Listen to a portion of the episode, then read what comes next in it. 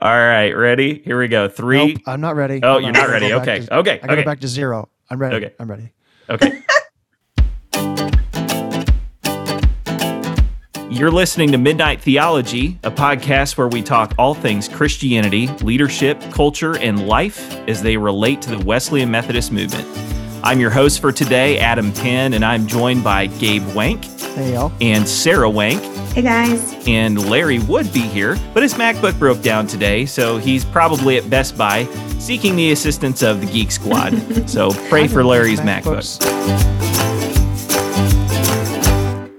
Uh, well, last month we talked about uh, deconstruction, uh, but the episode before that, uh, we had a lot of fun talking about uh, John Mark Comer's 2019 book, The Ruthless Elimination of Hurry, uh, which not only diagnoses the spiritual sickness otherwise known as hurry, but talks about four practices rooted in the life and ministry of Jesus that can help us ruthlessly eliminate it from our lives. And if you recall, one of those four practices is the spiritual discipline of silence and solitude. Multiple times throughout the Gospels, we see Jesus withdrawing to be alone with his Father in prayer. This practice of centering prayer was a core spiritual discipline in the life of Jesus, and today we get to do a deep dive into this practice that Jesus invites us into as well. And help guide us through this conversation, we're delighted to have Dr. Brian Russell joining us today. Dr. Russell is an award winning professor of biblical studies and former dean at Asbury Theological Seminary, as well as a transformational coach for pastors and spiritually minded professionals. His personal mission is to seek out, study, and embody the deepest truths about God so he can share them compellingly, lovingly, and transformationally with others. He's the author of several books, most recently one entitled Centering Prayer Sitting Quietly in God's Presence Can Change Your Life. So, welcome, Dr. Russell. Uh, it's great to be here. Thank you all for uh, hosting me. Yeah, absolutely. We're de- delighted to have you on the podcast today. Uh, so, to kick us off, um, give us an intro to the idea of centering prayer. What is it?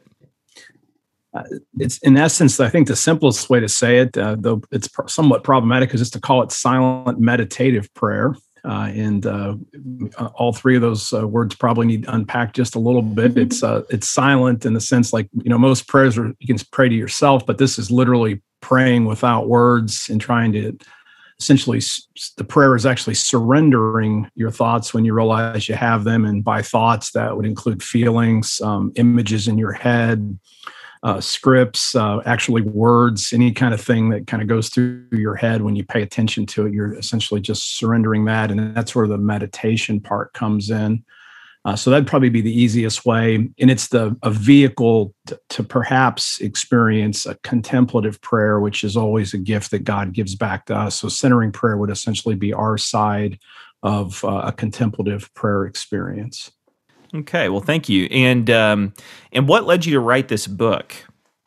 Yeah, um, I essentially I sat down just a few a few years ago and was um, I'm kind of a dabbler when I write, and I felt like it was time to essentially process my own uh, growth and grace over a, a really a, a difficult season. Um, I framed the book. Uh, Against essentially what I would call my dark night of the soul period in my life, um, I went through a incredibly painful uh, divorce experience in 2010 after being married for 20 years. And then i was literally just suddenly single and i was left my my two daughters and myself were left. I was a single father for a while and um, Hmm.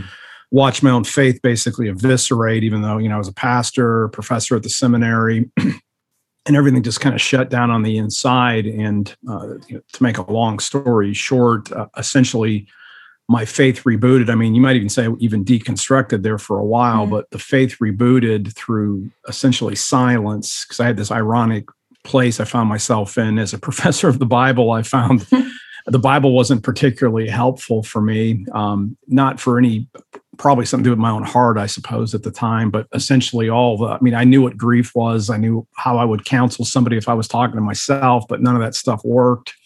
And I just found essentially my way back doing prayer of examen, journaling, Mm. and then the centering prayer was the completely new thing that a friend of mine showed me, showed me how to do. and I just uh, slowly sat in silence uh, and still did the other things too. But that's that's how I discovered it. So I like to say in the one of my darkest times, I found silence, and then in the silence, God found me and uh, blessed me, and mm. I would say grew my heart in ways that uh, I wouldn't have anticipated. Mm. I, am certainly sorry to, to you know to hear of your suffering and uh, a time of darkness. Um, it's not surprising to me, I guess, on some level that um, this new, sort of newly discovered um, way of prayer, practice of prayer, and experience with um, God comes alongside suffering, right? Um, and um, so many stories, sort of like yours, where um, darkness or suffering can sometimes strain relationship with God, but also sometimes out of that then really really deepen it right? And and uh, a, special treasure sort of emerge emerging as a gift right uh, from that suffering.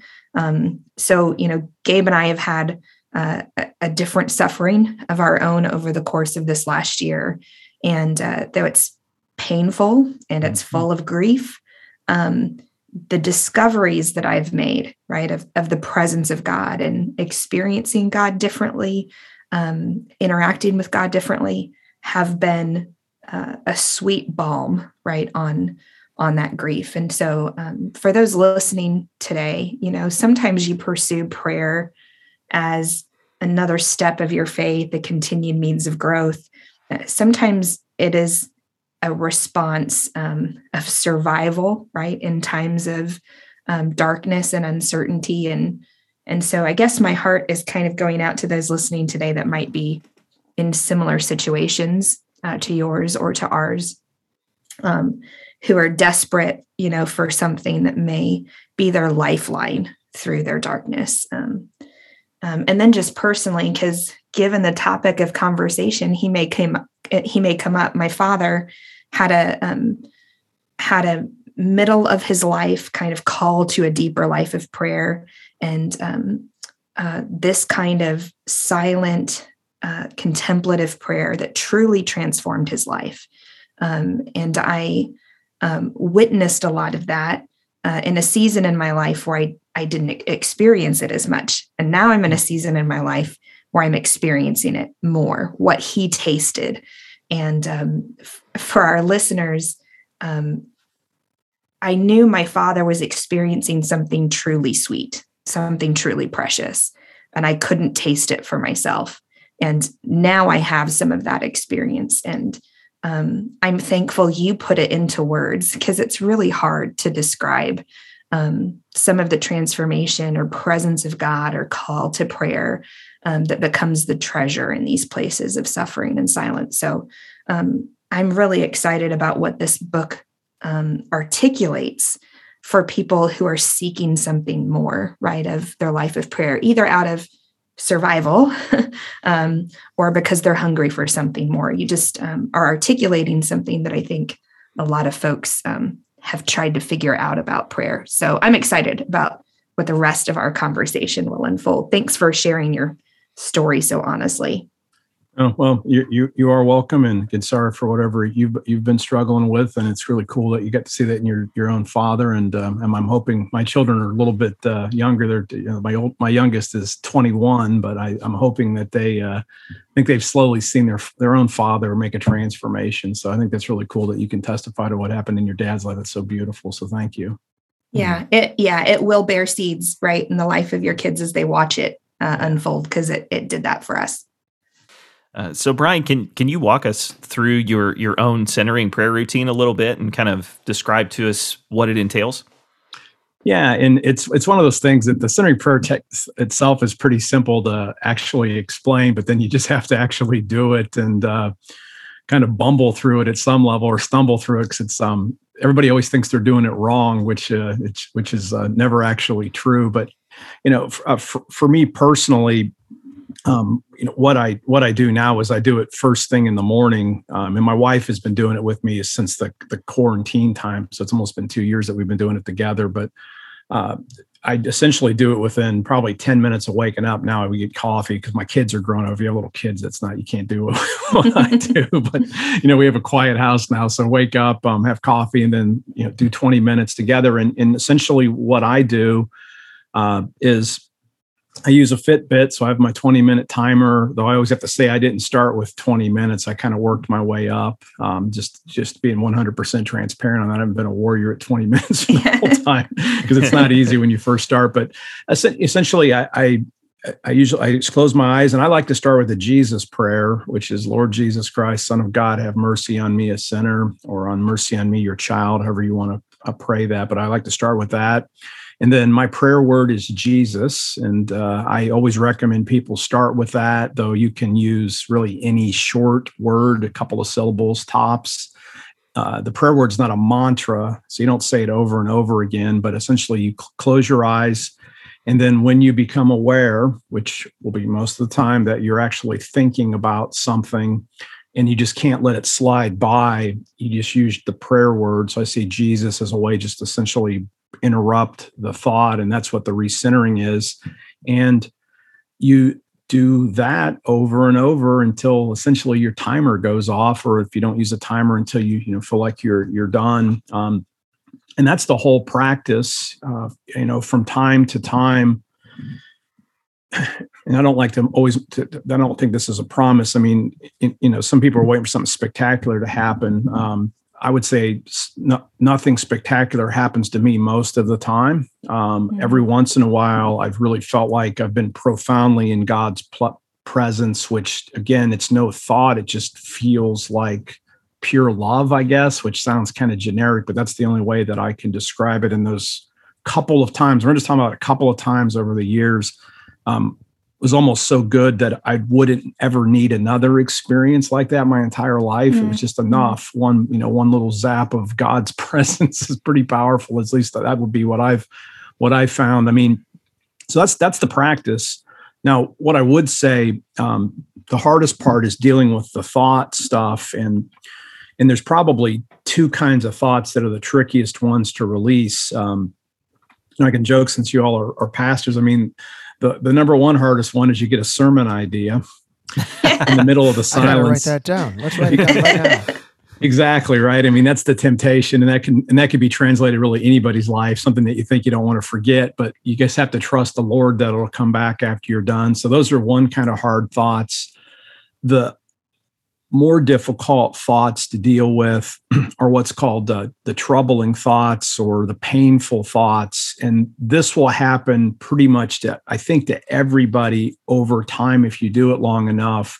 You essentially get confronted with um, the hurt parts of yourself, um, the wounded parts of yourself, the shamed parts of yourself. Mm. And our tendency would be to kind of push that stuff down because we're embarrassed that we're seeing doing that while we're praying like in the book, I mean, it's still embarrassing to put in the book, but it's the truth. So I stuck it in there. It's like I, I realized how angry I was hmm. over time as I was getting unpacked, and I would just be sitting in silence and I would just be replaying tapes of people that had wronged me. Hmm. And then I realized, like, geez, I'm praying to God, and uh, and so then I had to learn to release that. And then the other kind of embarrassing, probably more embarrassing, was I would sit out and have like why am i thinking about sex when i'm supposed to be having a silent prayer?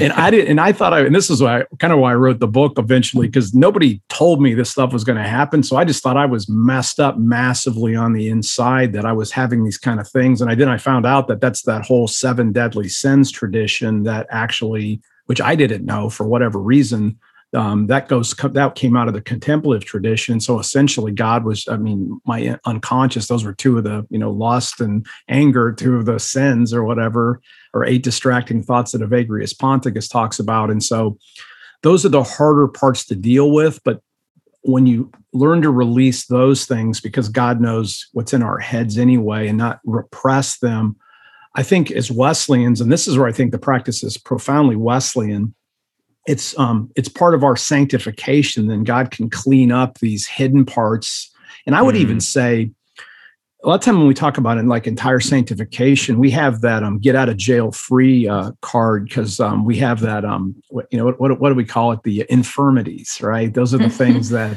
see I, I, think this is part of our infirmity stuff that god can mm. get way down on the inside of us and clean us up even more as we kind of move on to, in grace. And so mm-hmm. uh, I think I'll stop there. But those would be like the, I think that the, that that'd be the practice, and those are probably the two biggest challenges. Really, th- things you don't want to forget, and then things you wish you could forget. those those are the two hardest thoughts to to, to deal with when you're in uh, doing silence. Yeah, but amazing how God uses that time to bring those things to surface that we may not be consciously aware of or yeah. think that we have things together and then God shows us those things in those moments. Yeah, that's a good I, word. I, I mean, when else when else is God supposed to do the work of um, healing wounds and uh, calling us to something better, right, in our own sin, um, than if we don't have the space to reflect on that, right? Because uh, otherwise, our lives are so busy and so noisy, and we're thinking so much that there's no room for the Lord, right, uh, to speak into our lives those places where He wants um, maybe to see uh, more, right, kind of goodness and uh, more refinement, that sanctification piece.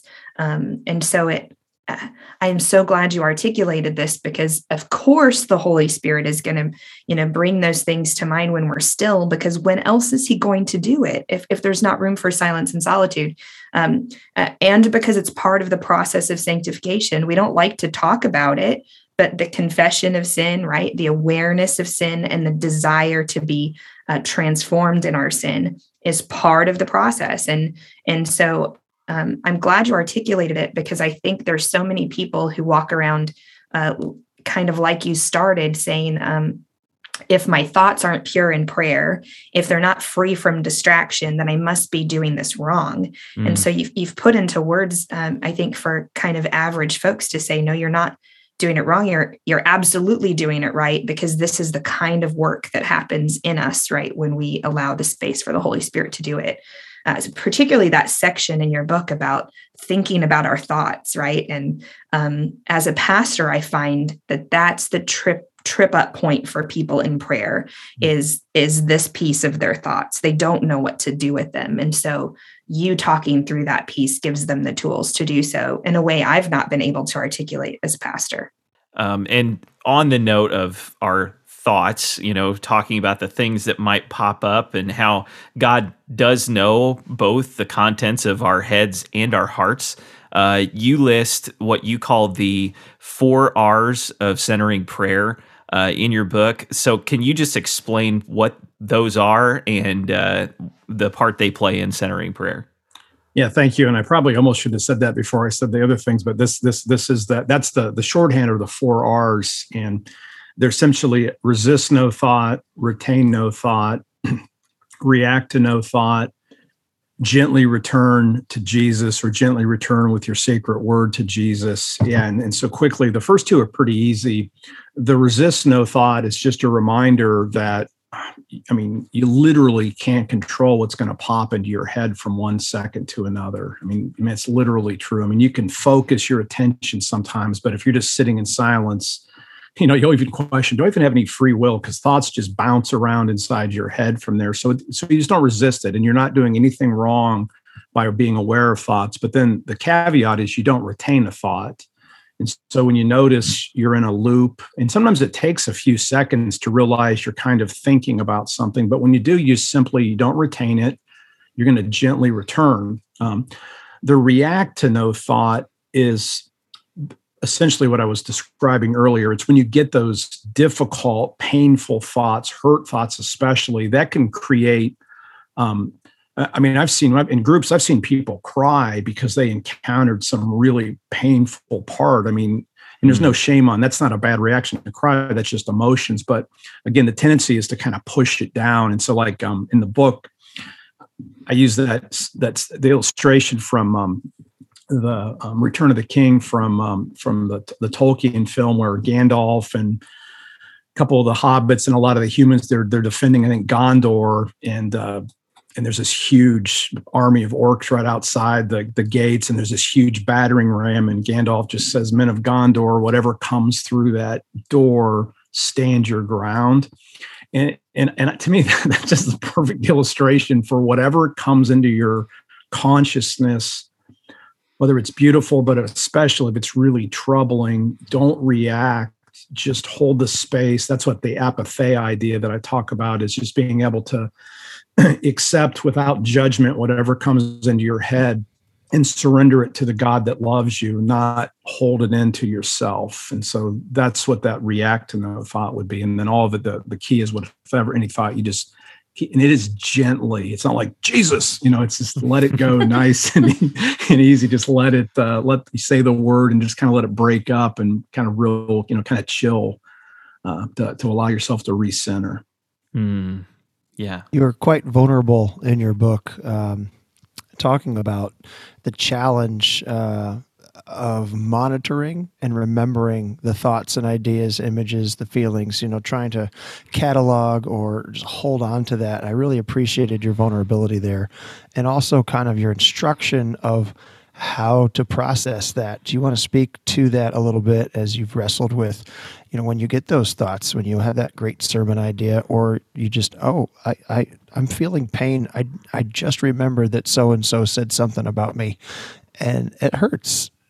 How, how do you deal with that in the moment of trying to stay in this centered prayer mindset?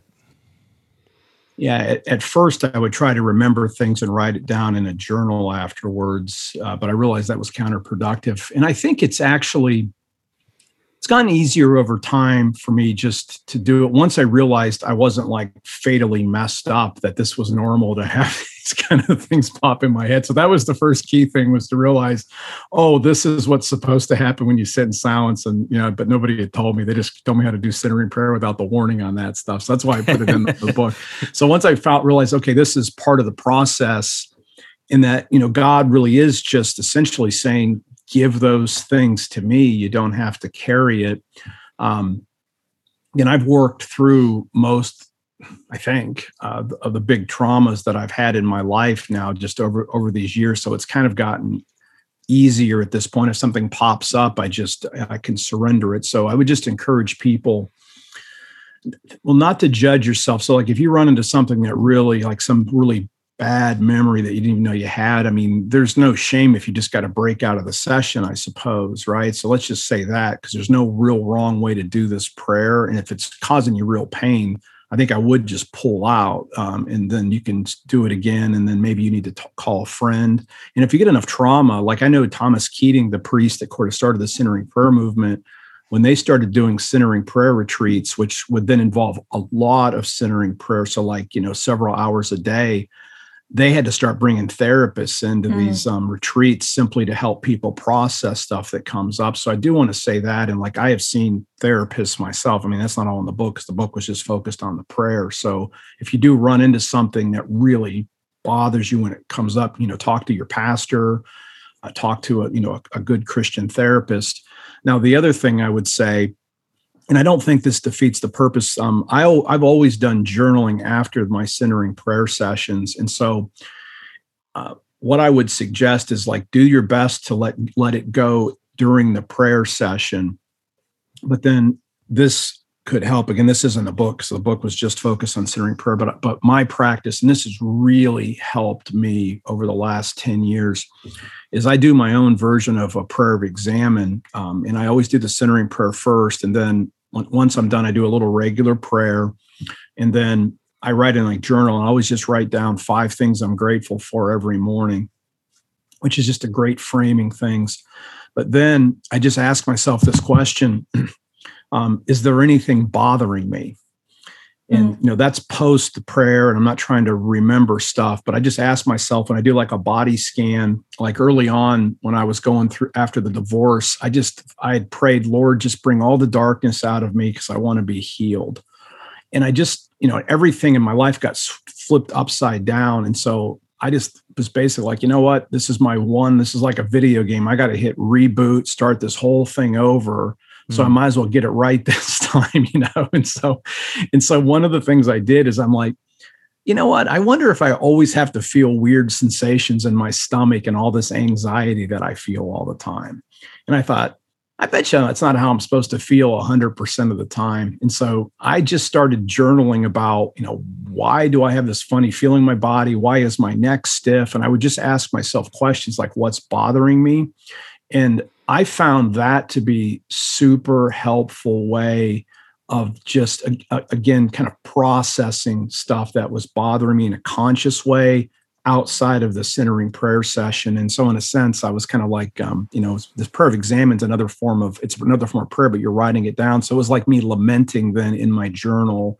And for a while there that was pretty intense some of the stuff i was writing. It's getting i mean i'm grateful to god that it's less and less what's bothering me. There's less to put down every day but for a while there that was taking a long time. So that's a way that's a means of grace that we can all use to process outside of the centering prayer but the centering prayer may stir things up. Um, i don't know if that was clear what i said but that's that would be some strategies i think i would use. I don't know if i answered your question. Sure. No you did. You, you absolutely. Um, I think part of it too is uh, going maybe in a, even a different direction uh, to some degree of processing the centering prayer and you know some I don't have it in my in my uh, in my gift set my strengths area but some that I know that are very good at maximizing their time and focusing in on the goal and achieving the goal and not wanting to waste you know whatever vein uh, whether it's pastoral or other uh, type of work. How do we see this as a to, to, how do we maximize this or is there is it not about maximizing is it about something else uh, and you mentioned in your book something oh, about oh, yeah. the false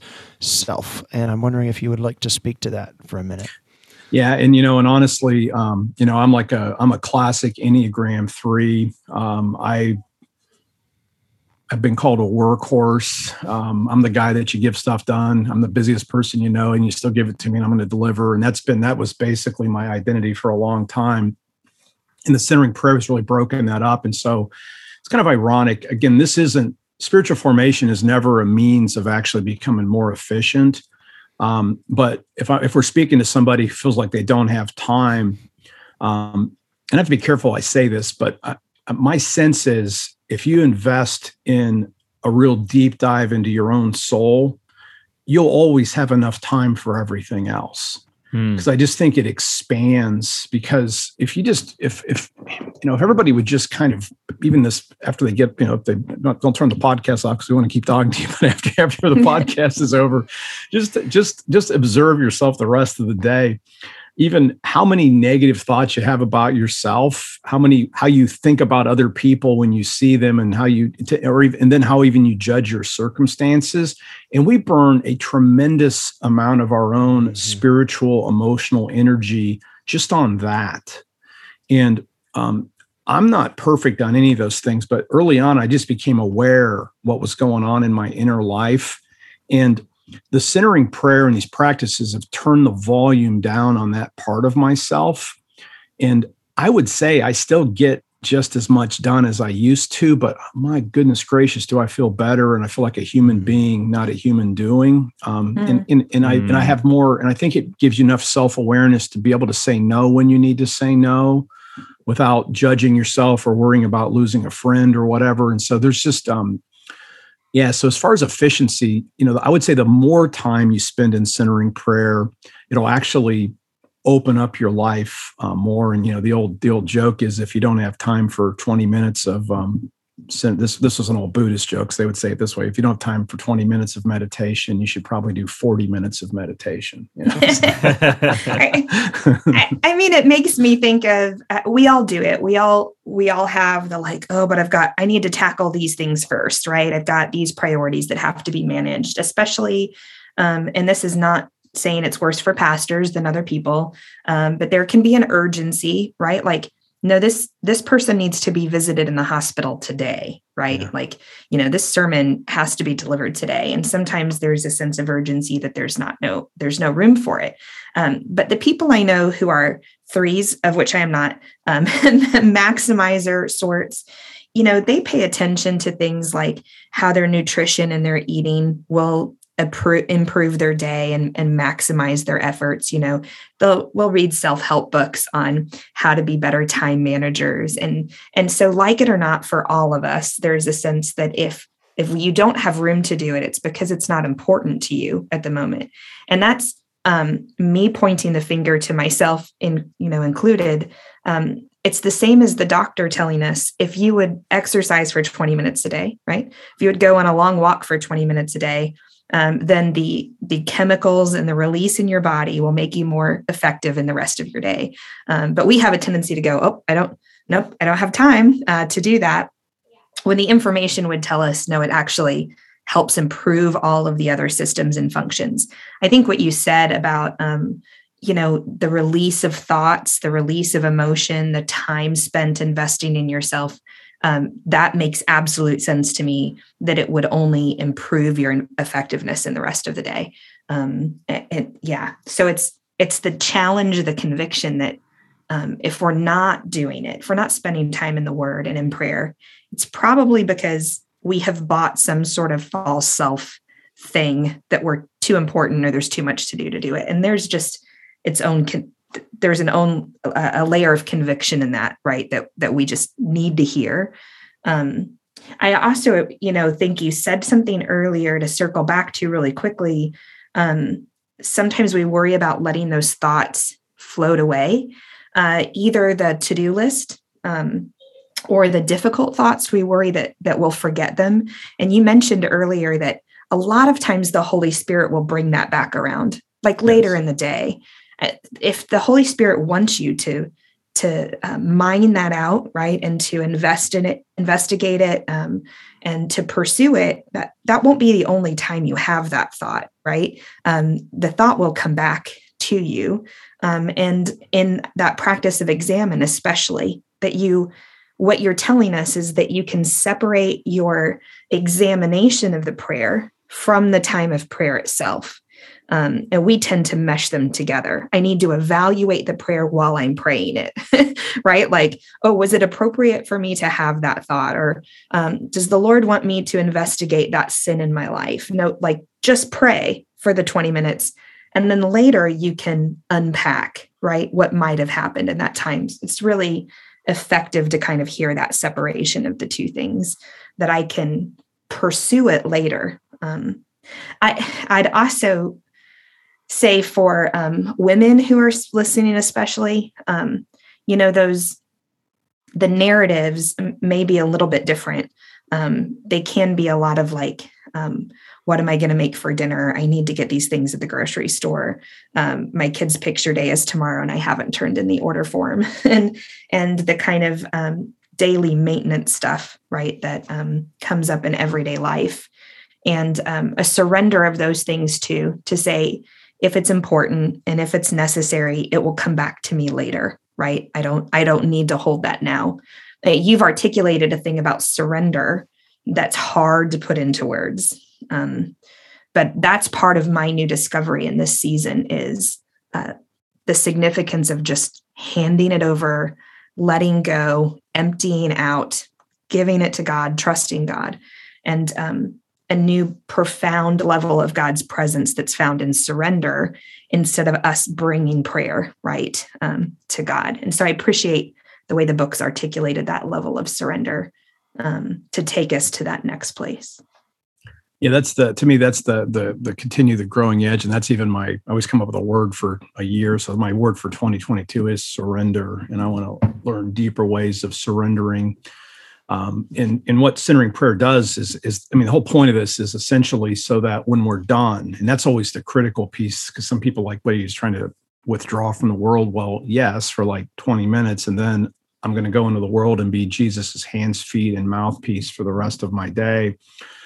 Therefore, the gift of this is that it lets us practice God's presence in the now, because most of mm-hmm. our lives we spend either you know churning over something that already happened and then it's just our interpretation of it which may or may not be 100% accurate or we're worried about something that hasn't happened yet. And instead what god needs us to do and i love this my one of my mentors was dr robert tuttle. He's he's 81 now. He taught at asbury for a long time and several other schools but um, he always he always taught me and everybody else that listens to him probably that he always said show up pay attention God's got way more invested in this than you do. Mm. And and I think the centering prayer in a sense teaches how to do that because that's what you're doing. You're going to show up your intentions to be with God and when a thought comes up you surrender it and just know that, you know, God's got way more invested and so when I go through my day I can be present because I've already kind of released things to God. And, and you can take the centering prayer practice into the world and you can use your prayer word anytime, right? It's like mm. you go into a stressful meeting and you feel yourself freaking out. It's like just observe how you feel and use the prayer word to yourself and then re-engage with the persons. You know, I mean, I, I use it throughout the day and it's kind of let me carry my medit my meditation practice that I do in my bedroom at my house, you know, into a faculty meeting. Not that that's a terrible place to be, but or any kind of stressful situation, teaching. You know, like before I got on with you all, I did a little quick two minutes just to mm. recharge the batteries, and I just um, uh, I find it to be completely practical, even for busy people, and you and it just lets me again, I'm not perfect, so I don't I don't come off sound like a saint at all because I have plenty of uh, play times when I don't can't get control of my own brain and still get anxious and stuff. But I know I am way I've definitely turned the volume down big time um, from the way that I used to be, and it's and people notice it. Um, um, from time to time that haven't seen me in a while. And I'm like, eh, and it makes me kind of smile. I'm like, okay, good. Because you can't always see your own growth, but some other people can say things. So I just want to encourage people. Um, this is a game changer. And for our world, we've seen all the divisions and just the craziness the last two years. It's really interesting. The book came out right during this period because I had started it, you know, before we even knew anything was happening. But in a sense, these silence and solitude practices are something that all of us in the church can really embrace as we're trying to think about what does the church look like after all this is over and how we can then become a healing agent you know within the united methodist church within our local communities. And these are things that i these are real tools that can authentically help the people that we serve and ourselves be the um, uh, the kind of missional holy witnesses that i believe jesus has called us to be in this day. Yeah hmm. because the the 20 minutes isn't in and of itself, right? It kind of spills over uh, into the other elements of your day and uh, into your very uh, personality and and experience of God's presence. And um, and so the the benefit of it is more than 20 minutes right? It has this sort of residual effect into the rest of the day. And and wouldn't I, I mean it's hard at first but wouldn't you say that the more you do it the more desperate you are for it right? And and so then it it becomes um, a hunger, a touchstone of sorts to say like, oh, I need this right now. So fighting through the the difficulties of it first certainly has a, a long-term payoff for us. And then, as you're saying, right, for the our interactions and our um, the opportunity for us to be healing agents in the world. Uh, I I do have, I think maybe the the the challenging question for you today is uh, what about those who might read the book and say, oop, this is too new agey. It he's using words like meditation and and um, as you know, for some people that could push some buttons of um, is he treading on difficult waters here? So um, I don't think so. But why don't you tell us about uh, about what that might stir up in people and why they shouldn't worry that this is some sort of new agey practice? No, and I think it's a great question because I could I'll just be honest. I think one of the reasons I never even knew about these sorts of things until I was in my 40s is like the church I grew up in, which was in Akron, Ohio, and it was a United Methodist church. We would have thought this was a new age when I was growing up because it was always yeah. um uh, and so I would have associated this with new age myself. A couple things I would say um, you know, most religions have some form of meditation because that's just um, it's kind of a biological if we just take ourselves as um, the way that our brains work at some level there's there's just it's part of our neurology um, the way our brains work that um, meditation works. Now the difference being is and this is the critical thing because other religions pray also but that doesn't mean we don't pray with words just because say a muslim or a hindu would pray. Um, there's just religion religious phenomenon. Now centering prayer, the difference between it and Eastern meditation, meaning like Buddhist Vipassana meditation or transcendental meditation, which is another kind of Eastern practice that comes out of the Hindu religion, it's all about intention. And this is the key thing. Most other forms of meditation, even if the techniques are slightly similar, are about looking inward to find the truth. Mm-hmm what we're doing is we're sitting in silence with a transcendent God who created the world, who's the you know the Father of our Lord Jesus Christ, and we're asking the Holy Spirit to come into our lives. So it's all about the telos. My goal isn't just to peer inside, though I you know I've talked about you know thoughts coming up. Our goal is to release those thoughts so that we can kind of commune soul to soul with the transcendent God of the Scriptures. Hmm. So that that that's a key difference. It's the it's the purpose of the whole thing that's the critical yeah. difference and, th- and then the second thing I would say is um, I wouldn't ha- start a person who had no spiritual formation practices with centering prayer. I would want people to be reading scripture, praying, worshiping, doing the other means of grace this is an add-on bonus that it builds on those. Because you know you can i think one way when i go back and read my book i may not have made that point strong enough but i essentially came to centering prayer. Geez having been in the church for like 38 years yeah. uh, pastor read the bible every day all those kind of things. So it's not a substitute for the other means of grace. So i would say those would be the two things. It's our purpose and then centering prayer doesn't replace the rest of our rhythms, our spiritual practices, it comes alongside of those things. And you need those, the traditional means of grace first. So this yeah. is not training for the 5K. This is training for the triathlon, multiple marathons. This is high end uh, spirituality, practice of discipleship. Yeah, I, I, think so. And uh, yeah, and I don't know at what point you'd want to introduce somebody, but you just want you, you want to make sure they're getting a steady diet of scripture. So they're building is if you're going to go to silence, you need to have had all the worded stuff, you know, and the, you know, the, what's the, what's the technical term? It's apophatic and cataphatic. So uh, centering prayer is apophatic. It's, it's the via negativa. It's, it's the, it's the stripping away. It's silence. Cataphatic stuff is um, scripture, hymns, speaking out loud all those kind of things and it so it sits on it sits on those so yeah i think that's right it's probably like marathon training i guess that would be essentially fair. you'd want somebody to have some knowledge and foundation of the character of god right yes. um, the reality of of uh, the promises of god um, so that essentially they might have a tendency to be just self-reflective right in that silence if they don't have that other foundation for God to bring forth scripture, right? Or reminders of his character or, or, or presence. It, yeah, early on, too early on, um, it could be not dangerous, isn't the right word, but yeah, I could get in my own thoughts about who I think God is, right? Um, and my own evaluation of that instead of having the foundation of the truth of, of that to form it. Um, and let's be honest, right? It's it's a practice of the ancients, right? This is um, silent, meditative, contemplative prayer um, has we've seen evidence of that right through the church's history um, since its inception. That this has been a formative work for people to take uh, new steps in their relationship with God. Yeah.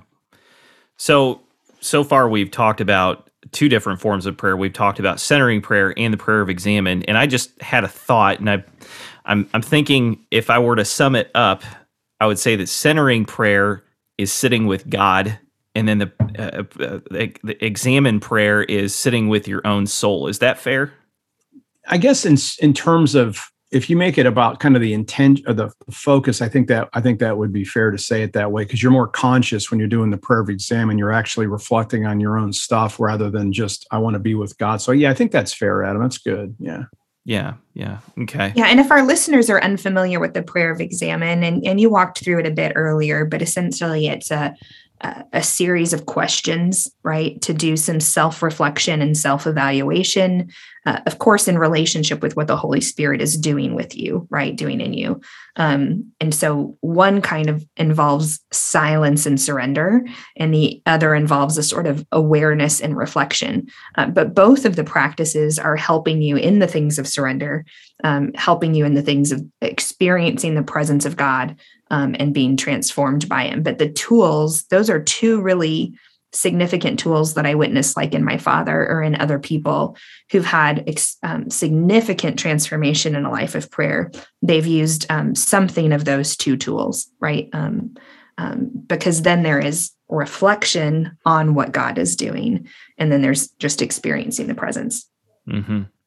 And, so and the I, real blessing of I'm sorry, the, the real blessing of the journal thing is you you actually have dates on it. So like I have stacks of journals now, so I could like look any day, give me a day, and I'll tell you what what was bothering me that day if something was, and, and then you can go back and read them which is really fascinating to kind of see then what how God's been working in your life. So it's almost like a gift to your you know future self by doing this journaling too, let alone yeah. you know, praying it to God. So yeah, sorry to interrupt you, Adam. No, that's okay. Um, th- I was just going to share that my own aversion to uh, both centering prayer and the prayer of examen um, has been my aversion to silence throughout the course of my life, right? You know, that the, there's that experiment uh, that people talk about where they place people in a room by themselves with a button and the button would issue an electric shock. Do you guys remember hearing about that? And like, I, I don't know.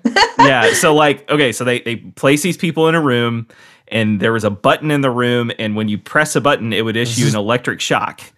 And they found that people would repeatedly shock themselves instead of sitting alone with their own thoughts in silence. Wow. Like they would resort to shocking themselves instead of sitting alone in silence. Wow.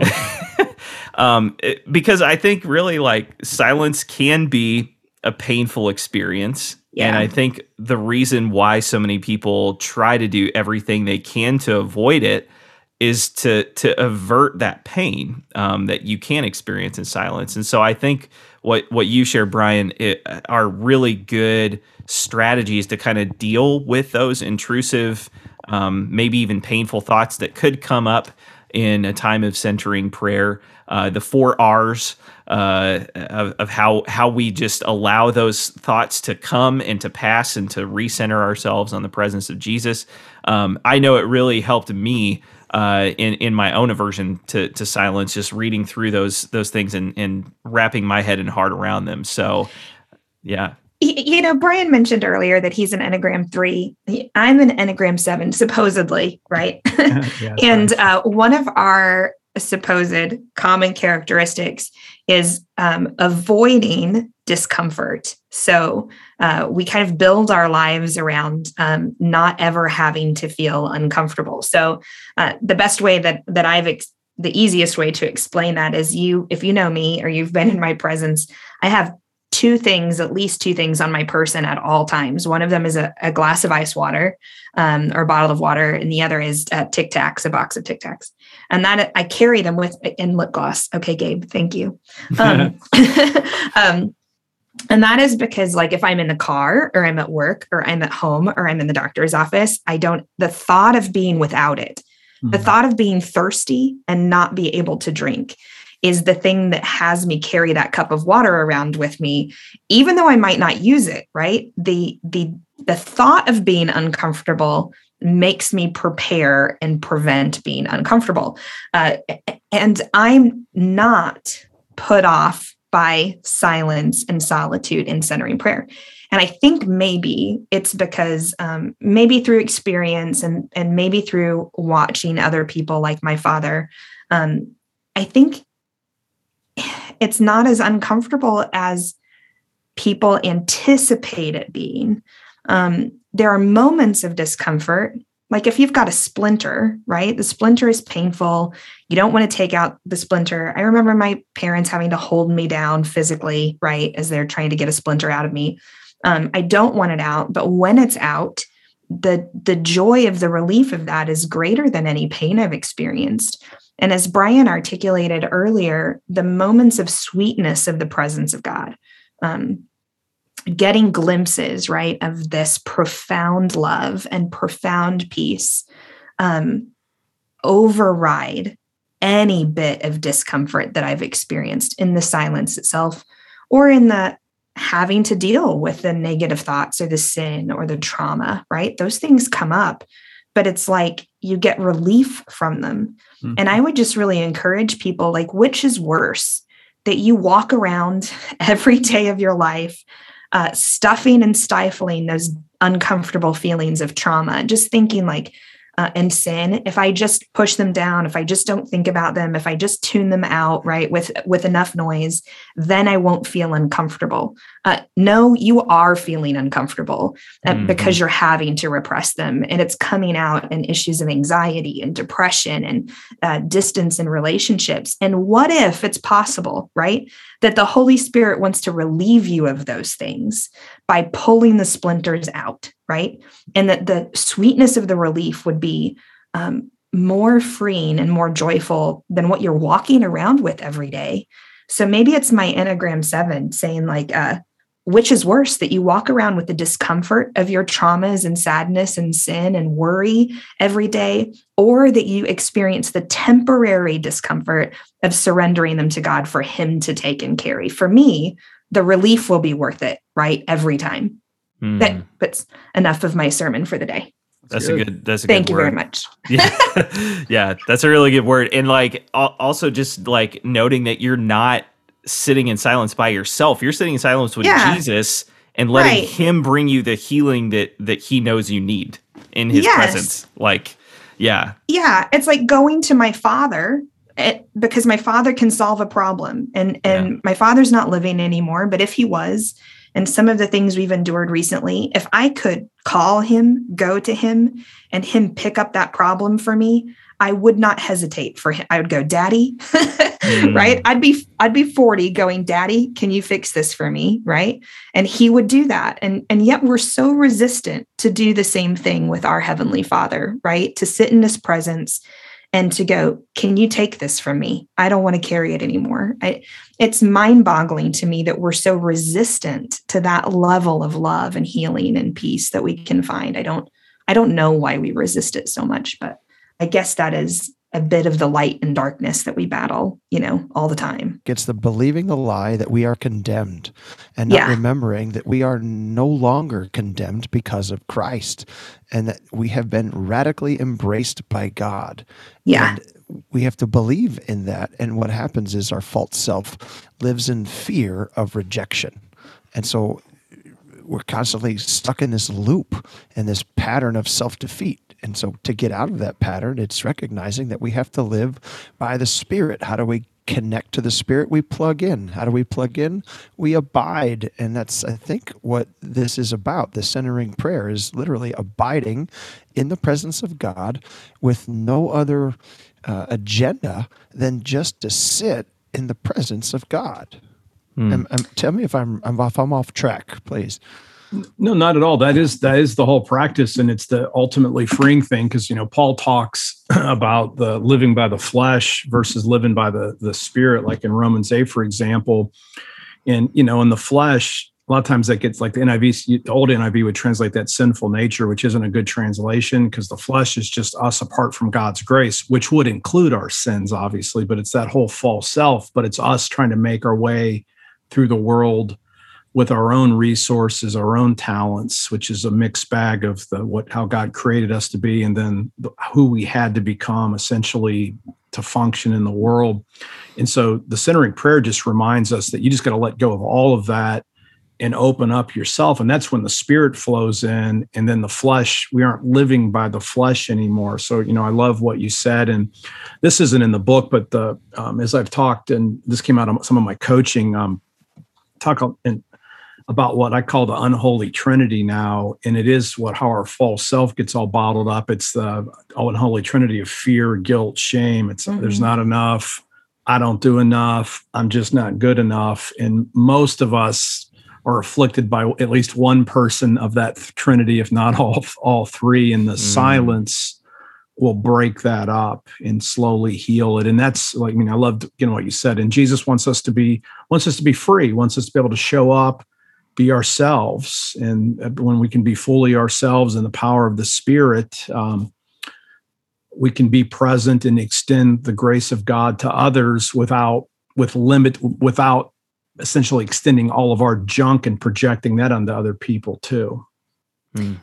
yeah and we might should be clear before we you know begin to wrap up our time together that this is a lifelong pursuit right yes. this isn't a six week study of your book and I'm going to practice uh, solitude and silence uh, for a season until I get that freedom. And then I'll be able to kind of live my life in the abundance Jesus offers. No, this will be a, a lifelong discovery, right? Of more and more of hopefully right? That you get a taste of the presence of god and then and and that's the goodness that the silence and centering brings and you want more and more of that. But i think sometimes we misconstrue disciple uh, matters of means of grace and discipleship is like we'll do them temporarily until we've conquered that one right? And then we'll we'll try another one where really the life of discipleship is pursuing all of these things all the time. And so um i guess at the very least i hope today we've inspired some folks to um, start and try and maybe uh, you know join us in the pursuit of uh, solitude silence centering prayer and the presence of god so um, yeah thank you really for your time yeah. No, you're welcome. And, you know, I don't know exactly when the episode's coming out, but Lent, is, Lent is coming up and Lent would be mm-hmm. a great time to experiment with um, this if, um, um, depending on when that's maybe in the middle of Lent, but if this is a great Lenten practice, just to try it out for the, the season and see what happens. Yeah, that's sure. a great idea. For those listening, uh, Ash Wednesday is March 2nd. So you'd have a little bit of time to purchase the book and get some practice in maybe. Uh, so th- this starts. is this is get, actually going to air the Monday oh. after Ash Wednesday, but right, it, will be at the beginning of Lent. It's okay. That's perfect. Yeah, yeah. so it's not too late. It's not too late. You can still do this. Um, and before before we do move on to our fun segment, just wanted to make sure we we get that information out there. So uh, obviously we we can purchase your book on Amazon. Is there anywhere else that you might recommend? Well, I would say too, uh, if if you just want a copy of the book, Amazon is the easiest and quickest place to get it. If like if somebody's listening, they want to buy multiple copies, and I mean by multiple copies, like three or more, I would go directly to Paraclete Press and if you call the number, you can ask for Sister Estelle, and uh, she has deep discounts for churches. And it doesn't take that much to get almost 45% off. I think, like, if it'd be a bigger church, but if you bought, like, I think even like 30 copies, you're getting pretty close to 40% off at that point. But there's discounts beginning at three. So go straight to Paraclete. If you want multiple copies, if you just want to buy a copy, I think it's $10 on Kindle and maybe 16 for the paperback on Amazon right now. Yeah, great. And we will drop links for uh, both of those uh, in the description of this episode. So thank you. Uh, that's great. Well, uh, before we wrap up today, I have a little bit of a fun fun thing for us to do. Um, usually, we try to wrap up our episodes with uh, having a little bit of fun. And uh, since we are now in the season of Lent, I thought we could do a little bit of Lenten trivia together. How's that sound? I'm scared. I'm scared. sounds it sounds dark. I know. I, I trivia stresses me out. yeah, I always try to find something a little bit off the wall uh, that uh, you know try try my best to stump you guys. So we'll see what yeah. we can do today. So, um, all right. So here here we go. Uh, I want to make the, sure Brian, you're included in this, so you get to. You, so are we racing to an answer, or, or how? What uh, I guess uh, there, there there will be a few different uh, question okay. formats here, kind okay, of a mixed gotcha. format trivia. Okay, we're we're mostly trying to not look dumb, Brian. Oh. so in whatever there whatever there way. are no winners and losers. no, well, again, remember if you if you do enough centering prayer, you don't worry about looking dumb anymore. Yeah. there we go. I like it. Perfect. Another reason. All right, so uh, here we go. the The season of Lent uh, was officially added to the Christian calendar in what year? Three twenty five. Listen, the dates might be a hint if you know church history. I don't. Okay. okay. 325, 590, or 1545. Okay, say them again. 325, 325. 590, or 1545. 1545 is my final answer, Bob. Yeah, same. 1545, final answer. That was the Council of Trent, but it was actually 325, the Council of Nicaea. Whoa. Goes all the way back wow. to 325. I was going to guess 590 because I figured Nicaea was too early. So that's that's good. That's yeah. Yeah. Yeah. Nicaea yeah. seemed that seemed way too early. I'm Should impressed. known better. I shouldn't have mm. listened to you, Gabe. So so five five ninety is going to factor in uh, in a in a minute here. Um, okay. So here we go. Uh, true or false? The season of Lent was originally thirty six days and was later changed to 40 days. True or false? 30. How many days did you say? 36? 36 and was later changed to 40. True. I'm going true. I'll say true. That seems like it could make sense. I think it makes sense. Yes, true. It is true. Um, Yay. yeah, it was originally six weeks, excluding Sundays. Uh, so it's 36 days. And it was changed around the year 600 by Pope Gregory. 590 was was when he began his papacy. Okay. Uh, and he changed it to parallel, of course, Christ's temptation in the wilderness. So Ah. there you go. Okay. So it was originally 36 days, changed to 40 days. Uh, I guess when you're Pope, you can do that, right? Yep. Yep. So, okay. Uh, before it was renamed Mardi Gras by the French, Fat Tuesday was known as Shrove Tuesday. And Yes. instead of foods like jambalaya and gumbo, which food was traditionally eaten on this day? Pancakes. Anybody have guesses? I'll give you a few options if nobody's got a guess right off the Uh, bat. I need Fat- multiple fat choice. stack Okay. pancakes, many My pancakes. yeah, my own church experience says pancakes, but I'm I'm reluctant to believe that's true. It is true. It is true. Really? Yeah. So the tradition dates back Wow. to around the year 600 when uh, Pope Gregory uh, also, not only did he change the duration of Lent, he prohibited Christians from eating all forms of meat and animal products. So that's how old that tradition is. Uh, is it was around the year 600 when that became a thing. I Uh, guess I I guess I didn't imagine pancakes to be that old. Well, so it may not be pancakes as we conceive of them, right? That's true. Like that's true. I, I don't know if they actually ate maple syrup with them. I didn't I didn't get that information. Uh, we all have too many years in youth ministry, right? Doing Yeah. the Fat Tuesday pancake fundraiser. That's funny. yeah, yeah, but apparently it was around the time when that rule was introduced uh, that Christians began to uh, use Shrove Tuesday to use up all of their supply of butter, milk, and eggs uh, before Ash Wednesday. So there you go. All right. Um, now, whether or not that's true, you could Google me on that. I don't know. Um, but that's what I that's what I found. Okay. Uh, the word Lent itself originates from an Old English word that means what? Passion, fasting, spring, or denial. I'm going to let Brian take this one. I, I honestly don't know. I would guess I'm just going to guess and say denial, but I don't. Uh, It's it's got to be denial or fasting. I fasting. I'm going to go fasting. Okay. It is spring. the the the old English word is lencten, and it Wow. means spring. So kind of interesting little factoid for you there. And very See, this is Not proof. See, I'm from the Evangelical United Brethren side of the Methodist Church, and, and my and my home church was even evangelical. So I'm just thinking we were cut off from all that stuff. So I, I did. I had no no Yeah. background. yeah, Uh, yeah. yeah, I, I didn't I didn't practice Lent as a United Methodist. me we neither. didn't do it. It's it's, a, it's been an adult concept in my Interesting. life. Yeah. Oh. Oh, Brian, you might should know that Adam was raised Catholic, and so he has a little more experience in this than we do. Uh, yeah, Yes. yeah. Okay. Wow. Yep. So, all right. So, to, uh, last one. This one's kind of fun. Um, no, no right or wrong. Well, I mean, there is a technically right answer, but this will be a little bit more fun to guess. Uh, is uh, what were the top three things that people gave up for Lent in 2020? chocolate. 20, oh, 2020. In 2020, top three things people gave up for Lent. I'll give you a hint. It's not chocolate. It was It's not traveling. It chocolate? co- It's not COVID. chocolate. Was this willingly or the top three. unwillingly from Yeah. 2020? This uh, this was according to a social media survey on Twitter. Yeah, wait, did it did it does it include any COVID restrictions? Like they had to give up seeing people for 2020. I'm going to say You know some mean? sort It of does not.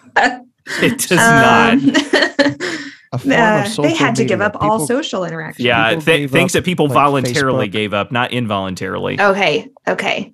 I'm with Yeah. Gabe social media. yeah, it makes sense. That was number one. Okay. Yep, What that was about watching one. the news and stuff like that? Was that? Mm. That's a good- Oh, that's a good good guess. Yeah, it did not appear in the top three, but uh, that would have been a really smart thing to give up in 2020. Alcohol. That was number two. That makes sense. So okay, so we're two for two. Can we get number three? Oh, you said no chocolate, but I've I've no noticed chocolate. a lot of people doing more like sugar, like saying sugar altogether. chips. Maybe it's salty No. chipsy stuff. Maybe it's that. Mm, that- Gabe, Gabe's on the right track with salty stuff. Mhm.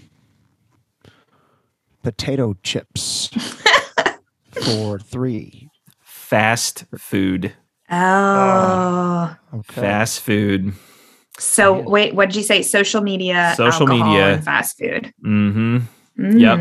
So chocolate didn't even make the top three in That's great. Like it used to be like chocolate soda, Pizza. right? Like caffeine. Yeah. Yep. Mm. Yep. So there you go. There you go. Lent trivia. Thanks for playing, y'all. And uh, uh, Dr. Russell, thank you so much for joining us today. We really uh, enjoyed having you on the podcast and our conversation about uh, centering prayer. Be sure to hop on either Amazon or Paraclete Press and pick up uh, one or 50 copies of his book, however many you'd like. Uh, and make sure to talk to what was her name? Sister Estelle. She that, that's run by Benedictine uh, um, Catholics, and so there's several uh, nuns that are working there, and she's the Oh, that's marketing awesome. person. Yeah, yeah. Awesome. Awesome. Okay, so make sure to talk to Sister Estelle if you're interested in making a bulk order of those books for a study for your church. Uh, and uh, next month, we will be coming to you live from Jerusalem, from the Holy Land. Yes, uh, we will be heading to the Holy Land on March 24th uh, with a group of people from several different churches. Uh, it's going to be Larry's fourth trip, uh, Gabe and Sarah's second trip, and my very first trip to the Holy Land. Uh, so I'm really Excellent. looking forward to that, and uh, we are looking forward to sharing uh, some reflections on our experience in the Holy Land live from Jerusalem next month with you all. So thanks for joining us on Midnight Theology, and remember, Ash Wednesday begins at midnight. So next year, make sure to steer clear of those Fat Tuesday pancakes for a midnight snack if you're giving up sweets. See you next time.